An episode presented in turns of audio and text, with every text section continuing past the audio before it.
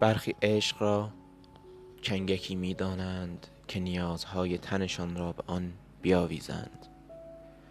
لحظه ای را که نیاز قلیان می کند حادثه عشق می نامند و آن را با تمنا می جویند و آنگاه که نیاز فروکش کرد عشق را از یاد می برند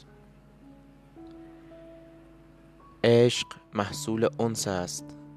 و بعد از نیاز تن و در قیاب آن آغاز می شود. غیر از این تعریف را برای حضرت عشق توهین آمیز می دانم. جایگاه تن کجاست؟ آن را نادیده می‌گیری و به حساب نمی آوری. تن و لامسه واقعیتی انکار ناپذیر است.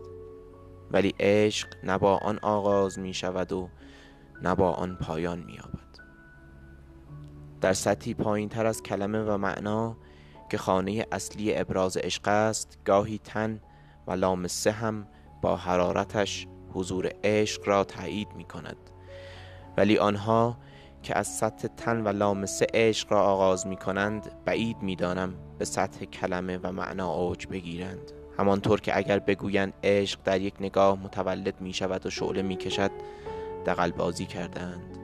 تازه کارها غالبا سرکشی هوس را با تولد عشق اشتباه می گیرند